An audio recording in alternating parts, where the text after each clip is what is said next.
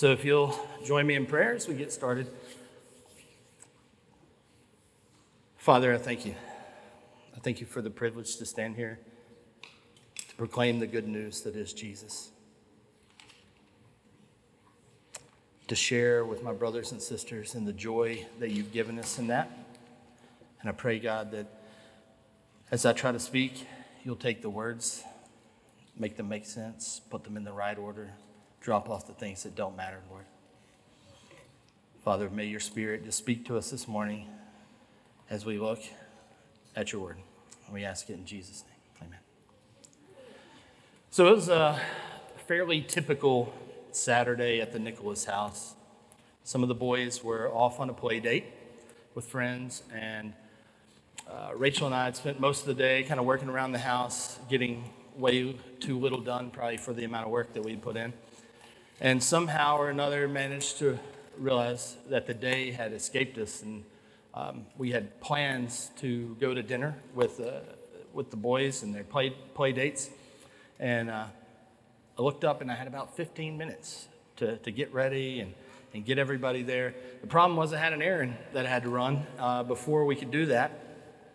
And uh, so, you know, as things would normally be, um, Noah was not really sure uh, if he wanted to go to dinner with a bunch of kids. And um, Ellie Kate had not had a nap and was pretty whiny. And uh, of course, Caleb wasn't ready to go when I needed to go. And so the plan that I enacted was to run out, run the errand, stop back by the house, and pick up Caleb on our way to dinner. And when I got there, Noah had changed his mind. He'd gotten Ellie Kate's shoes on, and they were all ready to jump in the car, and we all headed off to dinner. Had a great meal, some greasy pizza down the street with some friends, and uh, we were just kind of sitting there having some conversation. The kids had gone off to the back, and we're having uh, time playing in the arcade when suddenly uh, a loud noise erupted from the back and it was loud, loud enough to get everybody's attention in the whole room. And so Rachel gets up to investigate, and about that time, the boys come running up, and they've somehow managed to get together enough money to win at the claw machine and get the um, plush toy, a, a Marshall fire dog that they pulled out. And I think there might have been a fight ensuing over who was really going to get it um, from that.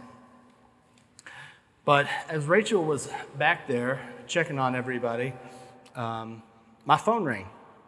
And it was a friend of mine that lives down the street. Um, he, he, was calling. He's also a fireman, and he called to say that he had heard a call that there was a fire on our street and wanted to know if I knew where it was. I explained that we were at dinner with friends, and I really didn't know what was going on. And I asked him, I said, Do you know what address they called that fire into? And he said, uh, 2408. And I said, Mikey, that's, that's my address. I said, Are you messing with me? He said, No. And about the time that my stomach was leaping inside of me, I looked up to see Rachel walking towards me, pale faced, on the phone, as she had received a call from her coworker, who also lived down the street, who had called to check on us because they heard the sirens and wanted to make sure everything was okay down our way. And she said she didn't know what was going on. And so he walked down there as she was walking towards me to see our house uh, engulfed in flames. There's a lot of thoughts and feelings that go with that. But, and over the course of the next couple hours, uh, we stood there on the street and watched as we lost pretty much everything to fire, smoke, or water damage. And yet, somehow, as the night unwound, I found myself at the end standing there surrounded by my brothers and sisters in Christ. People that love me and love Jesus. And in that moment, there was praying and laughing and smiling and hugging and just an overwhelming sense of peace and thankfulness. Thankfulness that God had saved us, that the kids weren't there, that it wasn't any worse than it was, that there were people around us. I had no idea what God was doing, but I felt at least a little bit of hope. How is that possible? That in the midst of chaos and grief and fear and sadness, somewhere there's joy to be found. That's what we're going to look at this morning. So if you'll stand with me as we read from God's Word, we're going to be in Philippians chapter 1. And we're going to read verses 1 through 11. Paul and Timothy, servants of Christ Jesus, to all the saints in Christ Jesus who are at Philippi, with the overseers and the deacons. Grace to you and peace from God our Father and the Lord Jesus Christ. I thank my God in all of my remembrance of you, always in every prayer of mine for you all, making my prayer with joy. Because of your partnership in the gospel from the first day until now, I am sure of this that he who began a good work in you will bring it to completion at the day of Jesus Christ. It is right for me to feel this way about you all because I hold you in my heart, for you are all partakers with me of grace, both in my imprisonment and in the defense and confirmation of the gospel. For God is my witness, how I yearn for you all with the affection of Christ Jesus. And it is my prayer that your love may abound more and more with knowledge and all discernment, so that you may approve what is excellent, and so be pure and blameless for the day of Christ, filled with the fruit of righteousness that comes through Jesus Christ, to the glory and praise of God. You may be seated.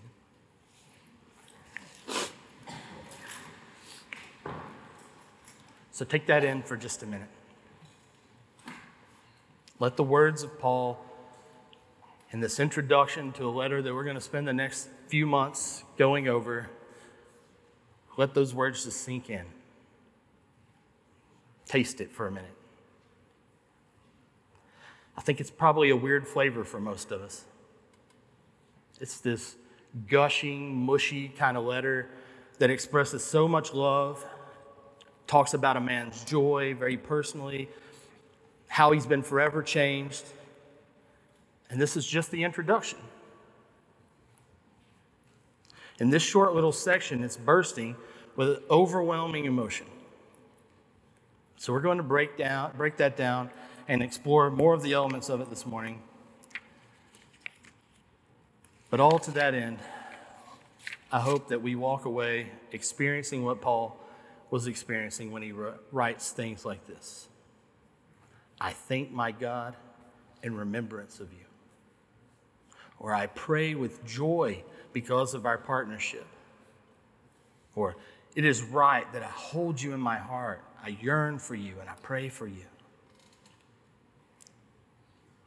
What seems almost too mushy for us to take in in our modern culture seems even more unlikely when you realize that Paul was in this inconceivable type of situation that he's writing from jail where he's been for almost five years. I find it hard to believe that if I was in jail for the next five years, that I'm going to spend uh, much time contemplating. Maybe, hopefully, I'm wrong now that I have Christ. But in, in the words of, of my normal life, it's hard to imagine sitting there writing about love and joy especially in such cheesy terms, overwhelming terms, that it seems like it. Words that could have bled from the pen of a Hallmark scriptwriter. But yet we see Paul's circumstances barely mentioned in this introduction. He doesn't make a big deal about his imprisonment or how hungry he might be or how tired he might be but yet there's an overwhelming feeling that exudes from this letter, and it's joy. So, why is this so hard for us? is I'm guessing that if we polled this room today, there's probably several of us that could come up with some recent experiences of joy. There's also probably some that are sitting here this morning that would say, Well, it's been a long time. I'm in a pretty dark hole. And there's probably also those of us that really would struggle to say well what the difference between happiness and joy might be. And if that's so, the answer is kind of hard to equate with words. Uh, when I looked it up in the dictionary, it says that joy is a feeling of great pleasure and happiness. I didn't really like this definition, primarily because it makes joy sound like it's just a matter of degrees happy versus very happy. But I'm inclined, based on Paul's words, to believe that there's a little more of a relational component to joy that we sometimes miss. So if we go back to verses 3 through 5, he says, I thank my God in all my remembrance of you, always in every prayer of mine for you, all making my prayer with joy. Why did he have joy? Because of your partnership in the gospel. And just hold that in your memory bank there. From the first day until now. He was making prayer with joy. Why? Because of their partnership because they've been working together, they have a relationship. One way that I kind of thought while I was trying to figure out how to explain this was to, to say, if my granny made me some biscuits, that would make me very happy. But if I got to go to her house and make them with her, and sit down and eat them, that would bring me joy. Right? If my mom sent me a pair of new shoes because she knows I'm in need, that those shoes would make me happy. But the fact that I know that my mom's thinking of me and she knows my needs and she cares, that would bring me joy.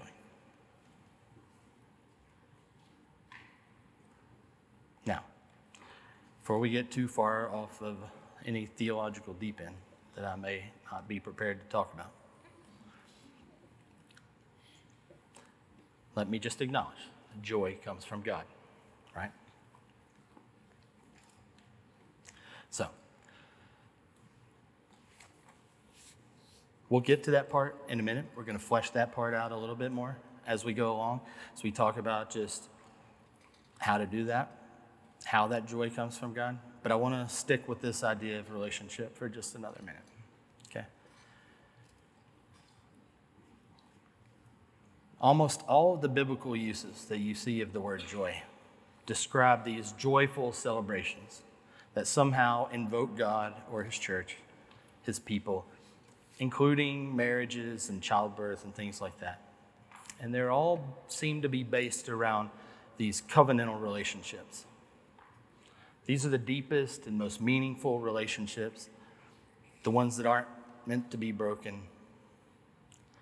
And they are often about a covenant with God and with people, not just a covenant between two people.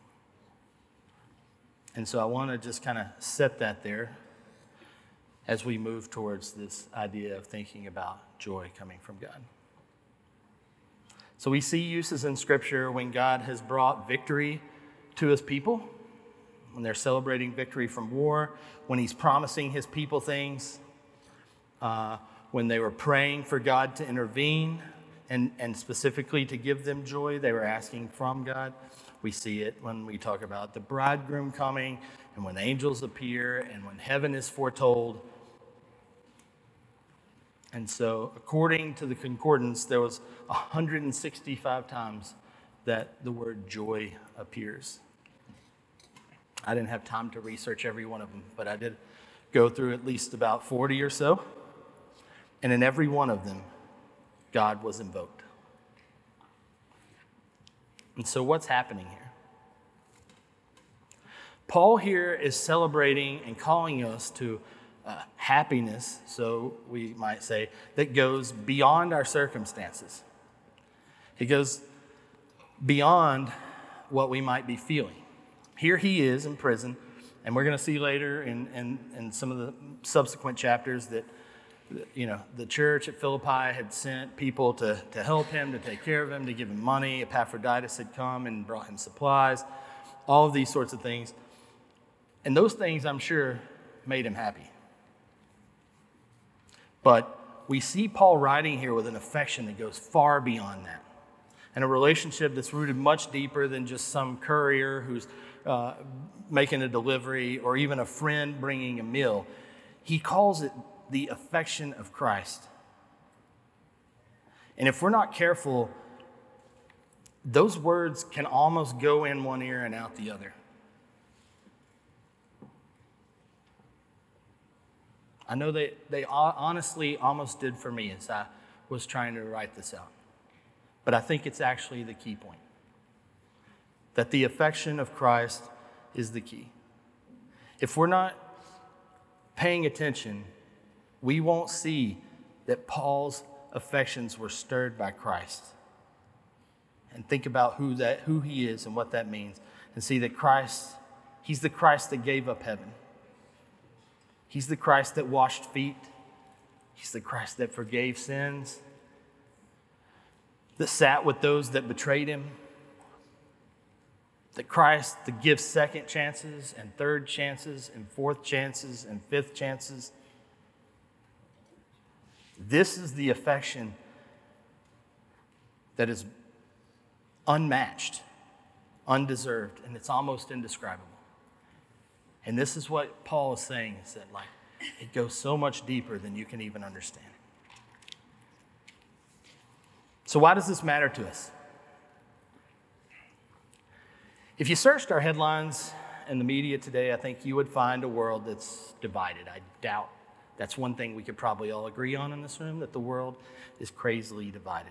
Flat versus round earthers, real or fake moon landings, black versus white, male versus female, Republican versus Democrat, to vaccinate or not, homeschool versus public school, Methodist versus Catholic, Baptist versus Baptist these days, the rich versus the poor. Honestly, the list just keeps going and going, right? Like, you could just keep going on because pretty much everything that people have an opinion on or a thought about, they've taken to fighting for. Or there's no room for differing opinions and certainly no room for compromise. And people are selfish. They've developed their own truths. And as a result, people are looking everywhere for something that will bring them joy. And they can't find it. While I was trolling the web this week, I came across an unknown to me internet megachurch pastor. You know, the kind that always has a great illustration and a really catchy way of and compelling story to make it go. So I'm going to steal it without all of his vibrato. But he showed a picture that he took out of a car window through the front windshield of his car. It's just a picture of a car across the street in front of a building. it was nothing special, but it was framed in this picture by the air freshener that's hanging from his rearview mirror. Now, his was a really cool air freshener, just so you can get a picture.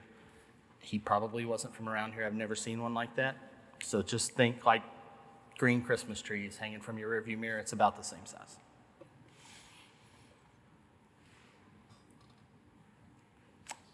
He said, Look at this air. My air freshener is bigger than that car. Now, we all know that can't be true because the air freshener is inside of his car. But he said it's a matter of perspective. We're closer to the air freshener than we are to the car. So it seems bigger.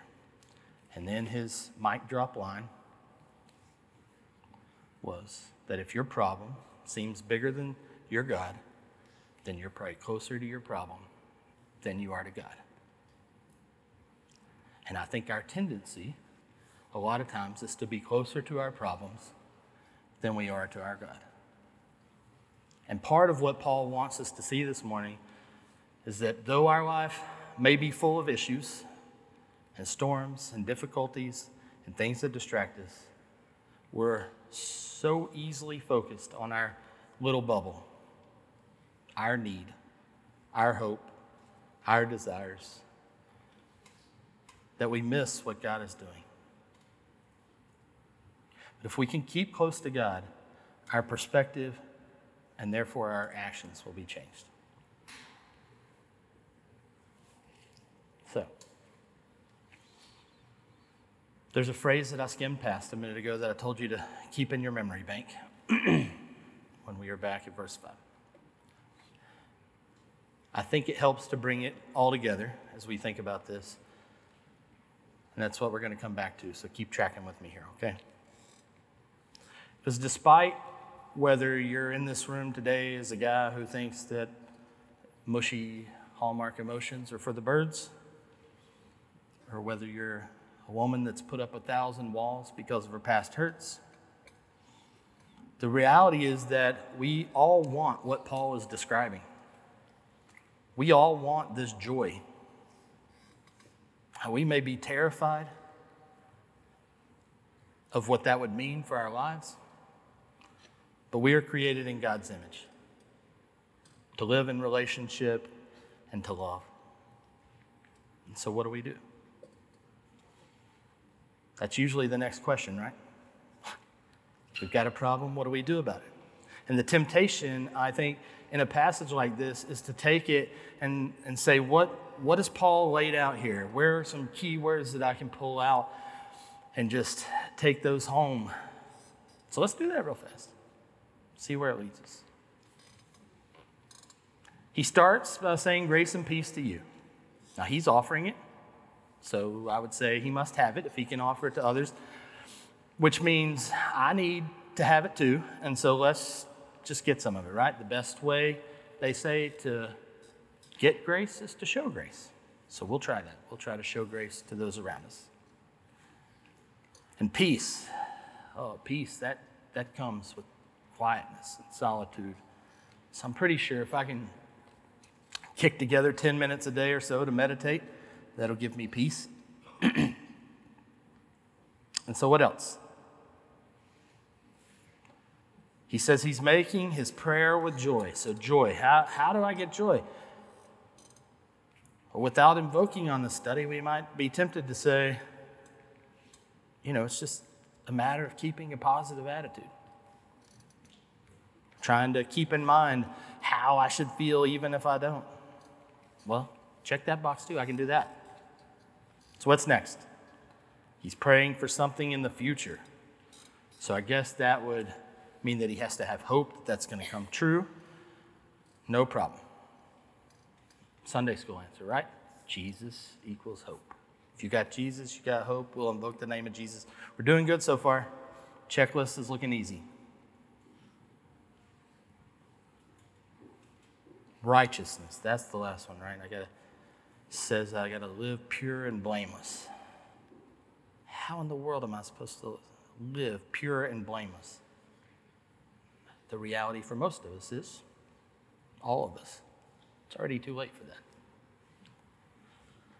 Our temptation is to make a to do list, only to find out that not only is it hard to do, but it's downright impossible.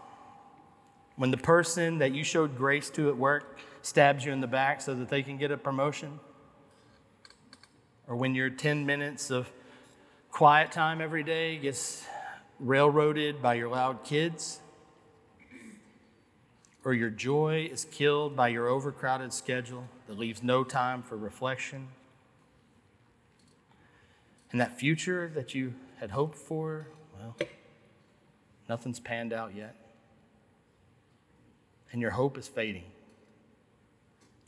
And then you get to that last one, that righteousness one. I mean, I probably said three cuss words yesterday. I was a smart aleck to the clerk at the hotel last week. And I scream at my kids when I shouldn't. and I don't love my wife the way I should, and did a double take when some girl ran past me on the greenway, and I have road rage, and, and, and, and there is nothing righteous in me. So now what? Almost in direct response to that frame of thought, Paul starts this letter by pointing us back to the thing that really matters. He starts out with Paul and Timothy, servants of Christ Jesus. To all the saints in Christ Jesus who are at Philippi with the overseers and the deacons. And he sends grace and peace to them from God our Father and the Lord Jesus Christ. Now, this is where we go back to that little skip phrase. Paul had joy of their partnership, but there's a qualifier in that. And it's in the gospel. It's the relationship that matters most the shared relationship with Jesus. it's probably worth noting here if I shouldn't have done it before, that in this context, particularly in context of their partnership, Paul is a church planter. And in the book of Acts, in chapter 16, they recount the beginning of the church in Europe. And Paul was there. He first revealed the gospel in, in Philippi, and Lydia overheard it and responded. And Paul spent almost five years with these guys, growing the church there, teaching them to be disciples, living with them, loving them. Now, at this point, he's been in jail almost that same amount of time in Rome. Because the bureaucracy and the political mess of his Roman citizenry is part of what kept him there so long. But that time in jail really should have given Paul a lot of time to think about what he would want to say and how he would want to say it. Because in this context, he's a spiritual father writing to his favorite son. He writes what could be his final words to them. Depending on the outcome of his trial, he may have nothing else to say to these people. But the thing that he starts with and continues with is pointing back to their shared relationship in Christ. This is key because he's not laying out a checklist like the one that I sarcastically laid out a minute ago. Nor is he leaving you with some kind of puzzle to figure out, but he's pointing us to experience things. This is not a command to be joyful to earn Christ, but instead it's a promise that in Christ you will experience joy, no matter the circumstance. Now, even here, I feel like we have to be careful to avoid distraction from the devil that might say, oh, well, this is about Jesus. And he's not here with us anymore, but like his people are and the church, and that's that's good. And and don't hear me say that the church is bad, okay? Because it's not what I'm saying.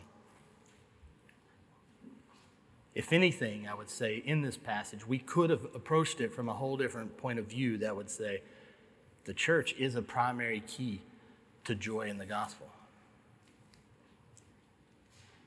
But I think that we also have a tendency sometimes to get into a place like this and find distraction where we enjoy being with each other so much and having fellowship with one another and serving one another that we can forget about Jesus. We can spend so much of our time getting together with each other that we quit spending time with God. And that, that just misses the point. The prize of our relationship, of the people in this room, the thing that makes me be able to stand here before you all from all of your different backgrounds and all of our different levels of relationship and all of those things is the fact that we're united in Christ together. And so the prize of our relationship with, with God through Jesus um, is that we have Jesus. It's just we also have fruits like unity, peace, joy, hope, and righteousness. So we don't want to get so caught up in pursuing those things with one another that we miss Jesus.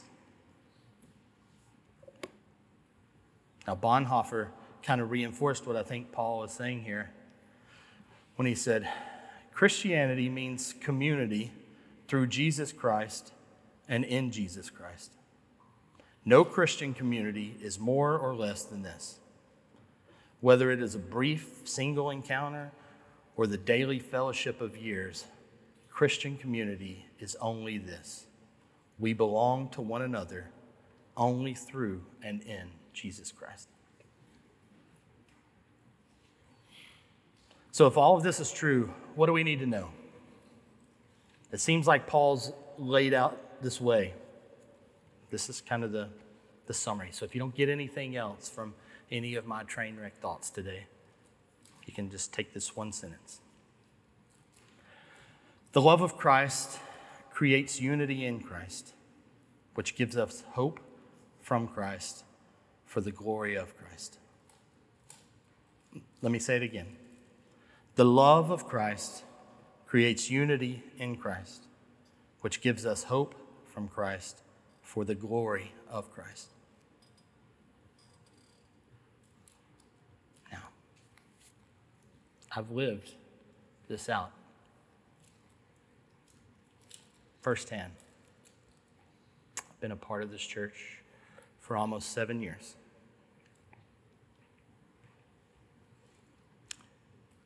And at this church, our shared love of Christ has uniquely bonded us together. And it, it really has created a unity that no matter what words I stand up here and say, if you're not a part of it, you can't really understand it. If you've never experienced it, it's hard to understand that God could bring all of these people from all of their backgrounds together. And a few weeks ago, as I stood at Valentif's wedding, as the old guy, as an elder in this church, watching many of your faces smile and laugh and talk, and many of your bodies dance and jump I experienced a joy that did not come from the pleasure of my dancing. It did not come from the fact that I have video of Rusty acting like a child. It didn't come from eating wedding cake, because even though it was really good, it was also good for you. It was really good, by the way. But it came from being there with you guys, from having a hope that all of the work and all of the time and all of the shared experiences and all of the relationships and all of the choices that could bring that many people together in one place, in one banner, was not just because they love Valentif but it was because they had a shared hope and a shared love for Jesus that made relationships that were deep enough for someone to give up their Thursday afternoons, leave work, travel miles, go to places at 3 o'clock on a Thursday afternoon to love and celebrate.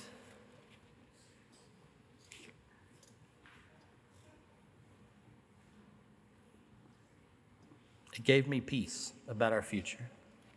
And it made me thankful for the moment And it helped me to show grace to those that were not singing loud enough when they sang, You never even called me by your name. And I have a pure and righteous love for you all. And when I left, I was overcome by that. Not by the tiredness, not by how good El Primo was, but I was overcome by how much I love you guys. When I talked to Rusty and Tim about that afterwards, there was overwhelming unity that says, Your elders love you all. We yearn for you. We want to be with you. We love you. Our hearts are stirred to serve you, and we want you to experience the overwhelming love of the Father. And we want it to bring him glory.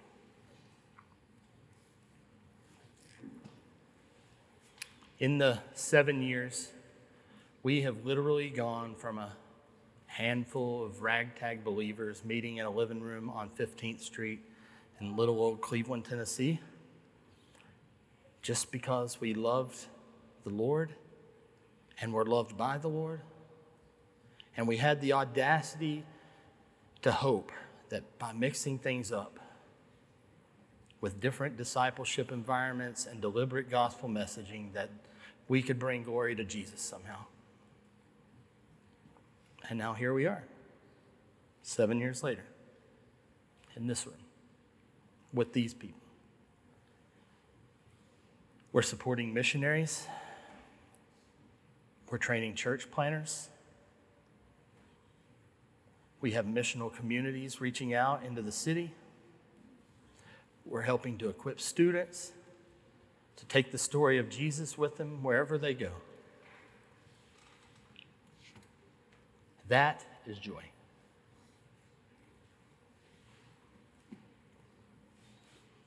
So, did we answer the question of the difference between happiness and joy? I don't think so. But the biggest difference between happiness and joy is that joy is a gift, a fruit of the Spirit at work within you, a gift of love from your Father whom you have at times despised, who in response to that called on his beloved Son Jesus to go and take your place of shame, to bear your burden of guilt, and to pay the price of death. All so that your broken relationship with the God of the universe may be restored and that you might retake your seat at your Father's table and enjoy all of the Father's blessings for eternity. That sounds like joy. To many in our world, that may sound like more hogwash than a Hallmark movie. But to those of us who share in Jesus, it gives us something that can't be described with words, can only be experienced. So when the world is falling apart, and you find yourself standing in the street staring down great loss, or at the side of a friend who is making a covenant before God, you can experience joy.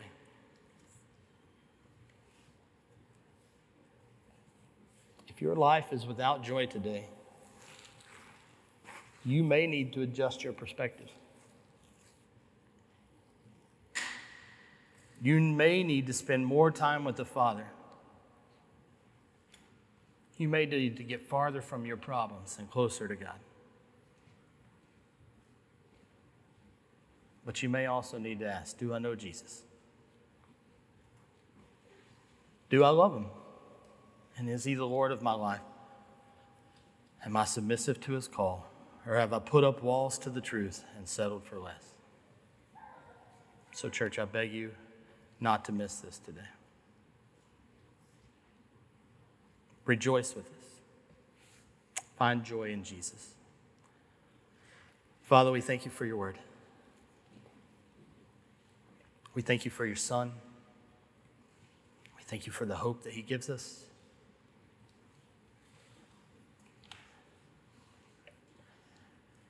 We thank you, God, for joy, as life would be boring without it. Help us to find you in as many places as we're willing to look. Help us to love well. Help us to submit to the authority of Christ in our lives.